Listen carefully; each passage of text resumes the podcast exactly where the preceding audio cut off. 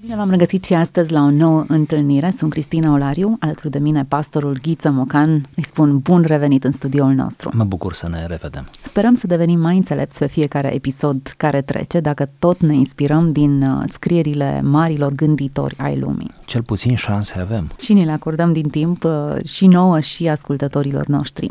Astăzi popoțim în preajma unui teolog și filozof creștin uh, cunoscut în mod special pentru contribuția sa la apologetica creștină, este vorba de Francis Schaeffer. Francis Schaeffer s-a născut în anul 1912, se stinge în anul 1984. Este american, a devenit pastor în presbiterian în Statele Unite, este cunoscut ca și scriitor creștin, ca și teolog, așa cum spuneai, ca și filozof și, în mod deosebit, ca un foarte bun, foarte dibace apologet, apărător al credinței creștine. El, ca multe alte minți luminate ale modernității, a trecut printr-o uh, perioadă de formare, să spunem așa, o perioadă în care a făcut transferul, zic eu în mod fericit în cazul lui, de la slujirea amvonală, de la slujirea eclezială, din spațiul acela atât de confortabil al bisericii pentru un slujitor, de la scrieri um, destul de obișnuite și pentru publicul din biserică, până a trecut dincolo, atât i-a fost oarecum mai greu, până când a acceptat provocarea venită din exterior. Și până într-acolo a acceptat-o, încât într-un, într-un concurs de împrejurări biografice și acela interesant, nu voi stărui, se desprinde de America, se mută în Europa, în Elveția, lângă Lozan și deschide în Europa, acolo, o asociație, o fundație, un spațiu de dezbatere în care să-i primească pe atei, agnostici, budiști, musulmani, să-i primească pe cei de o altă orientare religioasă sau cei care n-au nicio orientare religioasă și să facă apologetică. Spațiul acela s-a numit în limba franceză labri, care înseamnă acoperișul, și denumirea are o valoare simbolică uimitoare, zic eu, adică un acoperiș mare, așa ne imaginăm, conceptual, sub care oricine se poate adăposti. El acolo a adăpostit foarte mulți uh, rebeli, să spun așa, uh, oameni de o înaltă ținută intelectuală și chiar socială uh, și care au venit să polemizeze cu el. Pur și simplu e de apreciat Schaeffer pentru această deschidere fascinantă spre altul, spre cel diferit de mine. Asta se numește în psihologie alteritate, să înveți lecția alterității. Noi de obicei ne temem E un reflex în noi să ne temem de cei care cumva sunt diferiți de noi sau care își exprimă în mod virulent aceste, aceste diferențe. Ce aș mai spune despre Schaeffer înainte să intrăm în citatul propriu-zis este că el n-a fost singurul specialist în credința creștină și în apărarea credinței creștine al vremii lui. Au existat teologi mai profunzi decât el și mai mult mai bine ancorați din punct de vedere academic. Ceea ce face Schaeffer și îl face cu adevărat unic este capacitatea lui de a pune conceptele mari, uneori destul de greu de asimilat, de înțeles, cuvinte, unele foarte specializate, de a le pune în limbajul poporului. El face, în sensul înalt al termenului, o vulgarizare reușită a teologiei creștine. Iată un lucru interesant pentru anii 50, când își uh, pornește Francis Schaeffer misiunea sa și um, avem senzația că s-a născut prea devreme. Mi-aș dori o mutare a sa, sau cel puțin să-mi imaginez un dialog al său cu postmodernul de astăzi. Despre relativ și absolut poate chiar ne propunem să discutăm și astăzi. Fără îndoială. Uh, totuși ceea ce a spus el potrivește bine și azi și tot în apărarea lui aș spune anii 50 erau deja ani postmodern, chiar dacă încă nu apăruse termenul și nu era foarte vehiculat, iar realitățile pe care el le descrie în cărțile lui să mai amintim de asemenea că el a fost foarte bine prizat de radiouri și de uh, televiziune. televiziune. El era o prezență, nu s-a intimidat în fața camerei.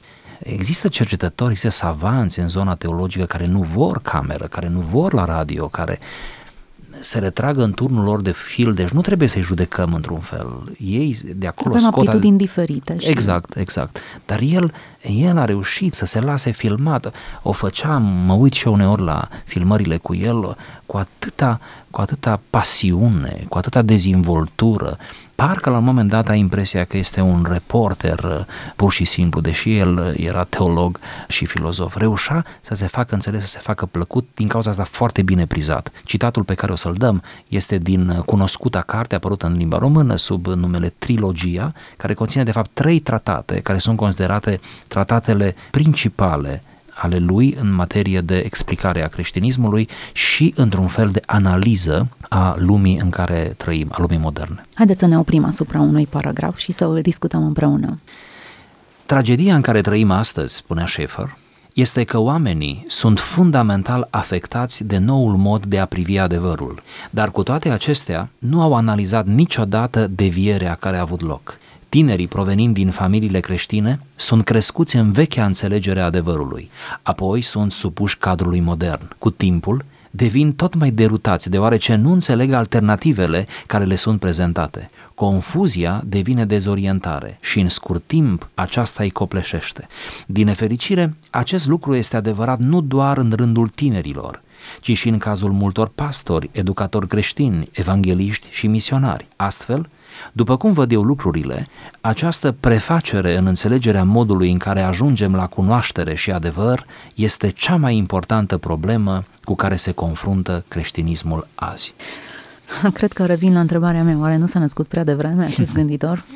Eu zic că nu s-a născut prea devreme, mai bine să spunem a fost precoce. A intuit și a mhm. scris uh-huh. profetic. În mod clar, cred că e dincolo de intuiție, s-ar putea să fie chiar un, un, o perspectivă profetică. Nu e primul autor care scrie lucruri care se potrivesc cu o precizie matematică aproape peste o societate despre care nimeni nu ar fi putut să spună nimic în vremurile respective. O relativizare a absoluturilor, o colorare și o nuanțare a fiecărui adevăr. Iată lucruri pe care Francis Schaeffer le prevede într-o epocă în care lucrurile încă erau destul de stabile, anii 55, când se mută el la, în Elveția. Pe care Francis Schaeffer o vede în termenii unei devieri. Îmi place termenul pe care îl folosește, am putea să construim în jurul lui. Este ca și cum rătăcești de la drum sau ca și cum te duci pe potecă și aluneci și te duci în prăpastie. Și poate asta nu este partea cea mai uh, nefericită a situației, ci el spune am deviat și nici măcar nu am stat în loc să analizăm devierea. Nici măcar nu ne-am oprit să ne gândim cât de departe suntem de drumul cel bun, care ar fi eforturile ce le presupune să ne întoarcem din nou în matcă, nu? să revenim la adevăr.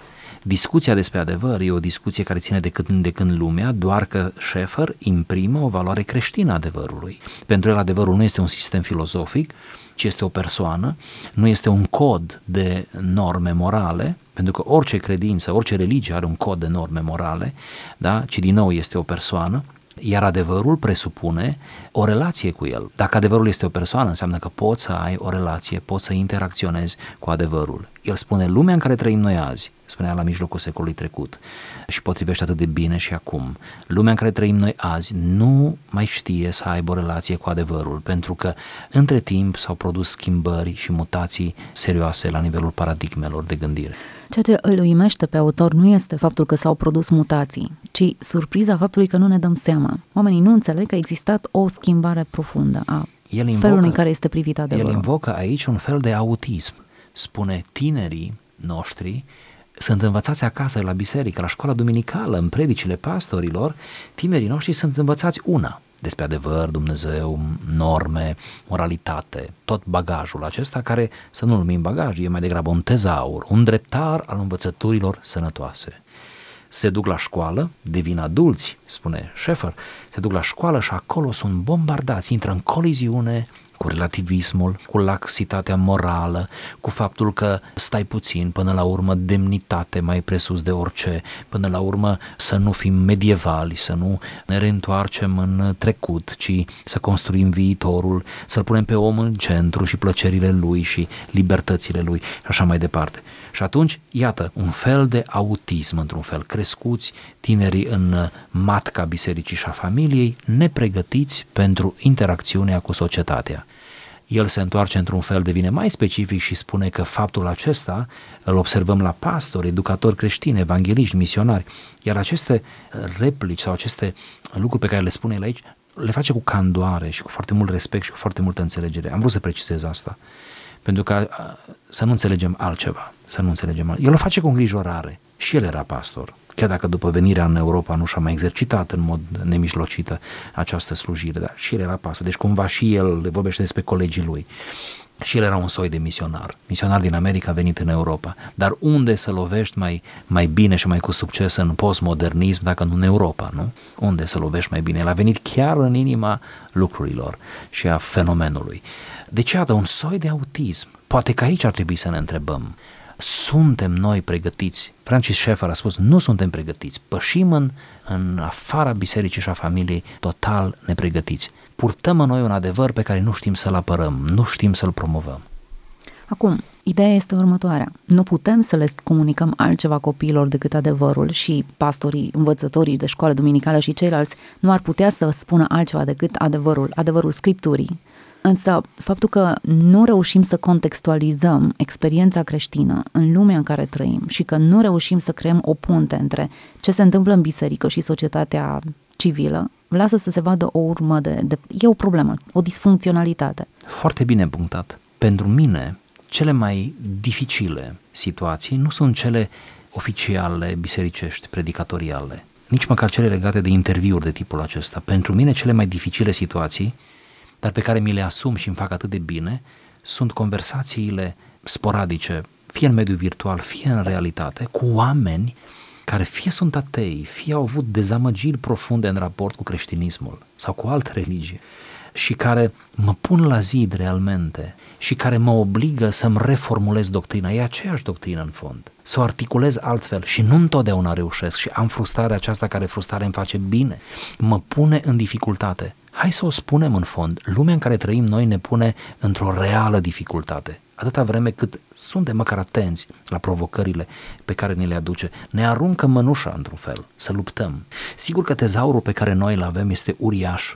Mi-aduc aminte că unul dintre mari oameni de cultură din România spunea unui neoprotestant, unui evanghelic cu care mi este prieten, într-un context academic, spunea, voi evanghelicii, vă străduiți să rămâneți lângă Scriptură, ce bine, ce bine, promovați valorile, promovați munca, promovați fidelitatea, promovați tot ce este mai frumos în morală și în credința iudeo-creștină, dar nu prea vă auzim.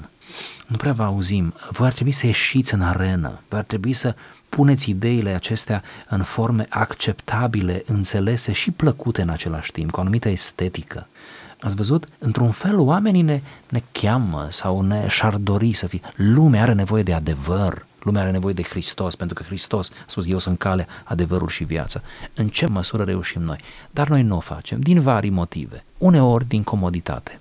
Alte ori suntem, nu suntem comozi, dar ne e frică, ne simțim intimidați.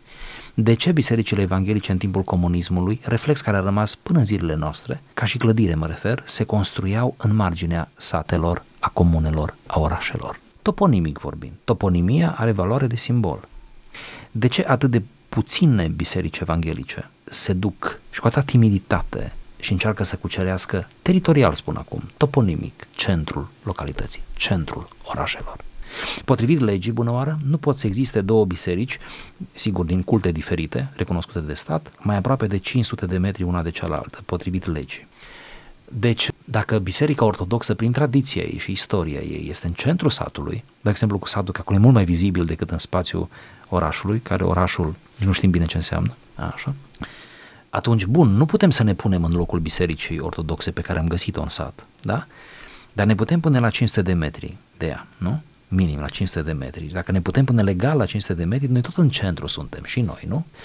Aici vă rog să citiți valoarea de simbol a ceea ce spun. De ce? Din acest reflex, din această teamă. De ce, pe de altă parte, și Francis Schaeffer a, a strigat lucrul acesta în felul lui frumos și atât de plăcut de a spune lucrurile.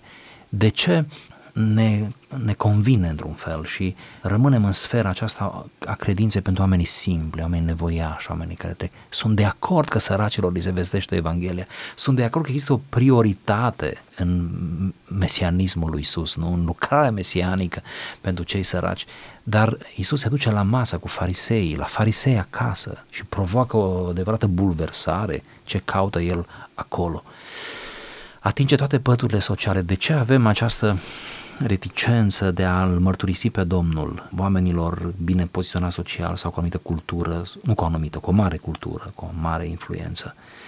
De ce? De ce? Pentru că nu ne-am exersat lucrul ăsta, pentru că încă mergem pe ideea că adevărurile noastre sunt pentru cei simpli, ori adevărurile noastre nu sunt ale noastre în primul rând și în mod clar sunt pentru toți. Eu am trăit asta când am slujit vreme de aproape patru ani în Elveția, o țară sigură, stabilă, o țară unde oamenii au siguranță, omenește vorbind a zile de mâine.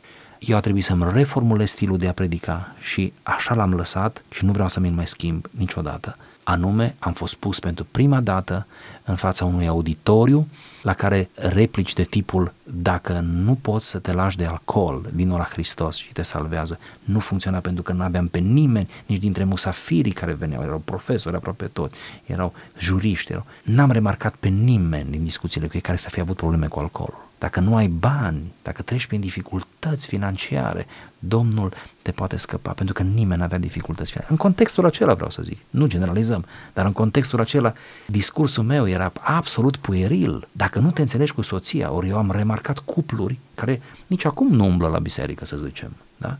respectabile, cu o principialitate extraordinară, cum să nu te înțelegi bine cu soția? Înțelegi ce spun? Și atunci a trebuit să merg mai departe și să spun, zic eu, că Dumnezeu m-a ajutat să mă, să mă aprofundez în temă și să spun, chiar dacă n-ai probleme cu alcoolul, nici cu soția, nici cu soțul, nici cu copiii, nici cu banii, nici cu... Chiar dacă n-ai probleme, ai nevoie de Hristos. Ceea ce e o predică mai dificilă. Am senzația că suntem foarte focalizați pe menținerea adevărului, ceea ce este bine, însă nu avem nici cea mai vagă idee cum am putea să ne focalizăm pe cum să exprimăm acest adevăr diverselor pături sociale, diverselor generații și, în mod special, unei generații care nu crede în adevăr sau, cel puțin, îl relativizează. Există un limbaj special, există o înțelegere specială, există ceva care ne lipsește și care ar facilita abilitatea noastră de a comunica adevărul. Cu bun simț și smerenie vreau să fac o sugestie. Admit că nu e singura sugestie care se poate face, dar e ceea ce eu am pe inimă în ultimul timp. Cred că noi, pastorii, slujitorii ecleziali, care suntem prin natura slujirii noastre ai bisericii și vom rămâne ai bisericii și e normal să rămânem în biserică, ai bisericii, răspunzând la nevoile oamenilor, nevoi foarte personale sau sacramentale sau, da, bun. Noi ar trebui să activăm un segment pe care nu prea l-am activat până acum sau o facem o facem într-un mod atât de popular uneori și uneori atât de, de superficial, să activăm slujitorii laici, laici. Nu de există o contradicție în termen slujitor și laic? Bun, o să mă explic. Adică cei care nu sunt ecleziali, care nu sunt ordinați, nici pastori, nici prezbiteri, la asta mă refer slujitor laic, neordinați să spun. Mirenii. Da. Deci eu cred că trimișii noștri speciali, care au un limbaj mult mai bun decât noi, decât pastorii, în afara bisericii, sunt aitiștii noștri, profesorii din bisericile noastre, inginerii din bisericile noastre, pasnicii din bisericile noastre, femeile de serviciu care sunt membre în bisericile noastre, ca să dau așa din toate. Bun. Ei își adaptează mesajul numai că noi trebuie să-i încurajăm, să-i echipăm, să ne rugăm pentru ei ca slujitori, să se simtă ocrotiți, să se simtă că vin la bază când vin la biserică, într-un război vin în bază, unde sunt în siguranță, unde primesc resurse, provizii, merinde pentru drum. Deci eu cred că vom deveni relevanți, asta ar fi sugestia, activând și crezând mai mult în lucrarea pe care o fac cei neordinați, care zi de zi sunt printre oameni și care sunt obligați să devină înțelepți, sunt obligați să folosească cuvintele potrivite. Nu vor face întotdeauna perfect, la început va fi foarte stângaci, dar se vor deprinde. Aceasta ne obligă să subliniem încă o dată că biserica nu reprezintă clădiri, ci da. oameni da. și iată, membrii diferiți din biserică pot face o slujbă extraordinară în exterior, ei tot biserică sunt, dincolo de zidurile pe care le venerăm de multe ori. Sunt încântat când aflu sau când deduc că membrii din biserica ce mi ascultă predicile des iau predica mea ușor liturgică, pentru că eu sunt pastor, deci iau predica mea ușor liturgică, proclamatoare în felul ei, da? Și o pun în cuvintele lor și o duc mai departe semenilor. Nu văd în asta decât normalitatea. Ar fi total greșit ca ei să meargă cu predica mea pur și simplu, cu cuvintele mele, cu stilul meu, da? să meargă la oameni. Nu. Ele trebuie rumegate și date fiecăruia în contexte specifice și în cutiuțe mici și în porții mici ca să fie digerabil. Am putea să trecem la un alt fragment din același text? Desigur, fragmentul următor sună așa. În formele moderne ale educației specializate, există tendința de a pierde întregul în părți și în sensul acesta putem spune că generația noastră produce mai puțini oameni cu adevărat educați. Adevărata educație înseamnă gândirea prin asocieri între diferitele discipline și nu doar a fi foarte bine pregătit într-un singur domeniu, adică un tehnician. Cred că nicio altă disciplină nu a atins spre o mai mare fragmentare în gândire ca teologia evanghelică ortodoxă de azi. Creștinul ortodox plătește un preț foarte mare atât în apărarea Evangheliei cât și în comunicarea acesteia din cauza că nu gândește și nu acționează ca o persoană educată, care înțelege uniformitatea culturii moderne și se angajează într-o confruntare cu aceasta. Ei, iată, o critică destul de interesantă. Nu vreau să zic dură, dar destul de interesantă. Cu siguranță că subliniază și mai bine ideea din primul text, faptul că suntem rupți de realitate sau că există o disfuncționalitate între ceea ce se întâmplă la Amvon și ceea ce se întâmplă în societate. E un clivaj între spațiul liturgic și spațiul laic.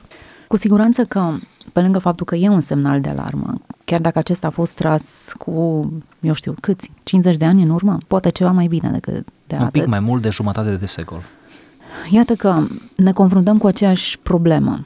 Suntem într-o societate care digitalizăm cele mai mici servicii, iar ca biserici ar trebui să ne orientăm foarte mult antenele înspre această mare, foarte vastă, mai degrabă să o fructificăm decât să o criticăm așa cum procedăm cel mai adesea.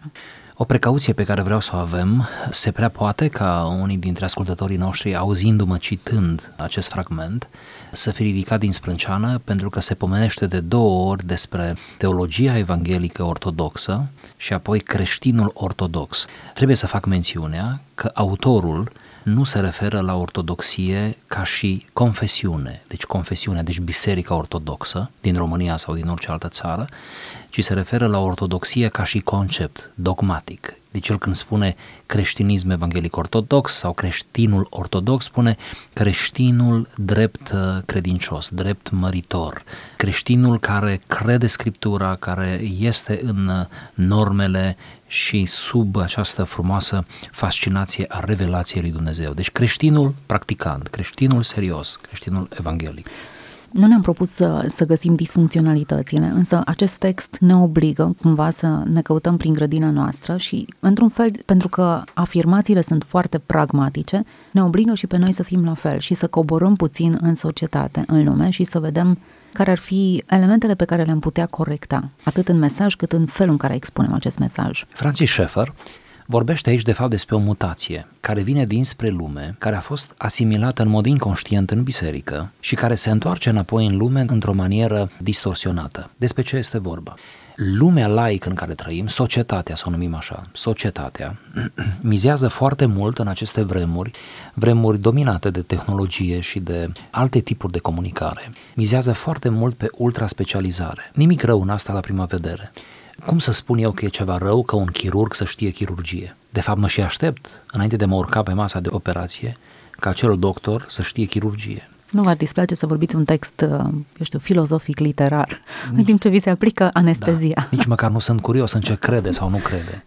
Totul e să facă ce trebuie acolo, la momentul acela. Deci, această hiperspecializare în toate domeniile a condus la un soi de paranoia social pe care l-a spus Șefar aici, dar l-au spus mulți alții și îl spun în continuare.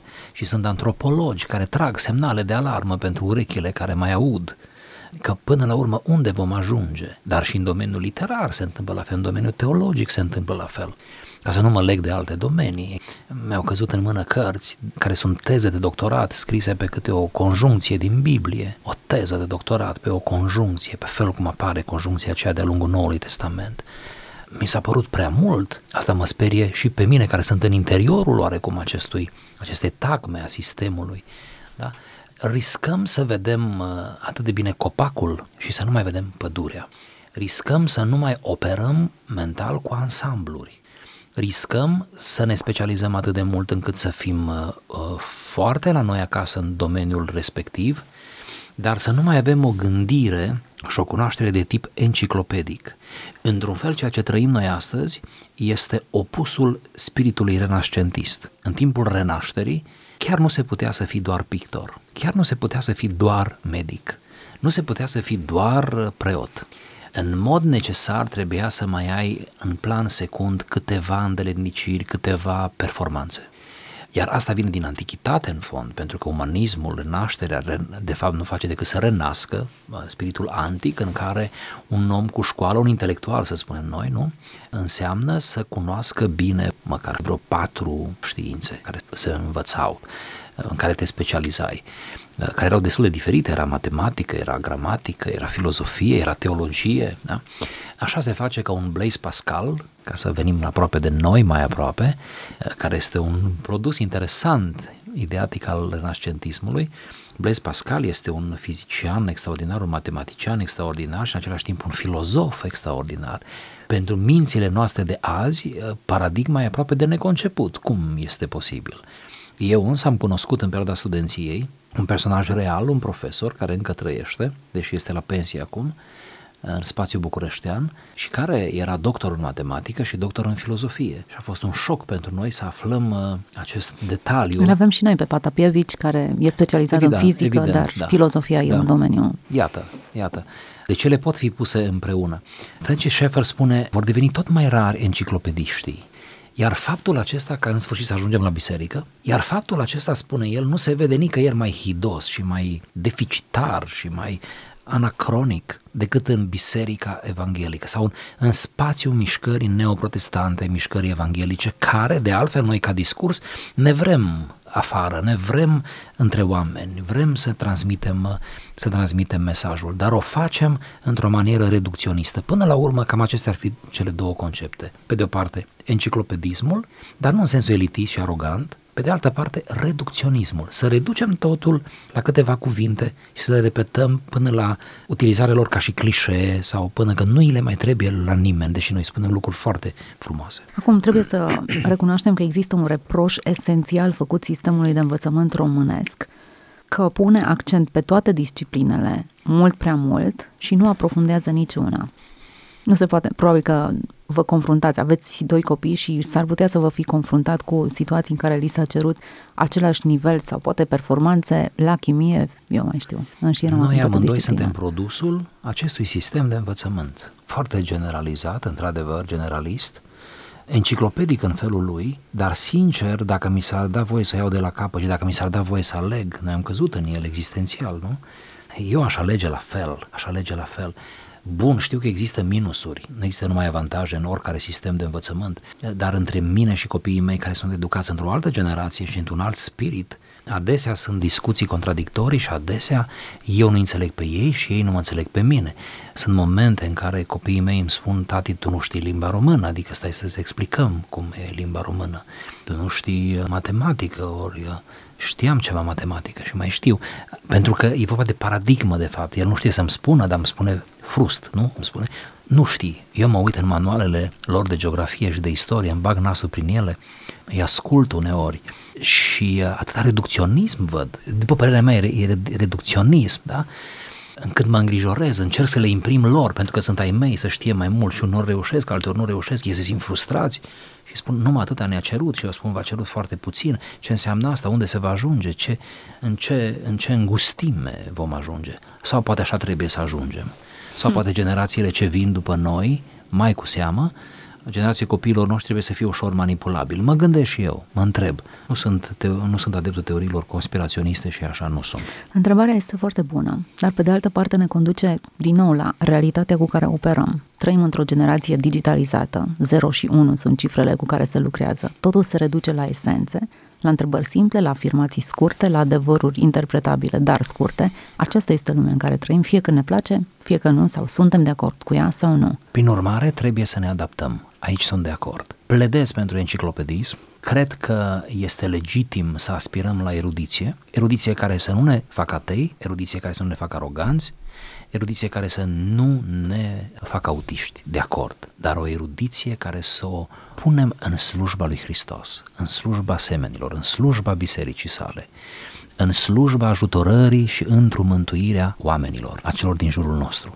Sunt de acord că trebuie ambalate altfel lucrurile. Sunt de acord. Și eu mă străduiesc să o fac. Sunt de acord că predicile trebuie să fie bine gândite, bine articulate, umblat și la lungime, și la conținut, și la dinamica predicilor. Sunt de acord și încerc să umblu la ele, la toate acestea. Sunt de acord că altfel trebuie să ne scriem acum cărțile, să ne scriem eseurile, că altfel trebuie să ieșim în spațiu virtual, să ieșim suficient de scurt ca să le citească până la capăt, dar în același timp suficient de consistent ca să nu ne fie rușine cu noi și cu ce am scris acolo. Sunt de acord că trăim în această tensiune a concretului, da?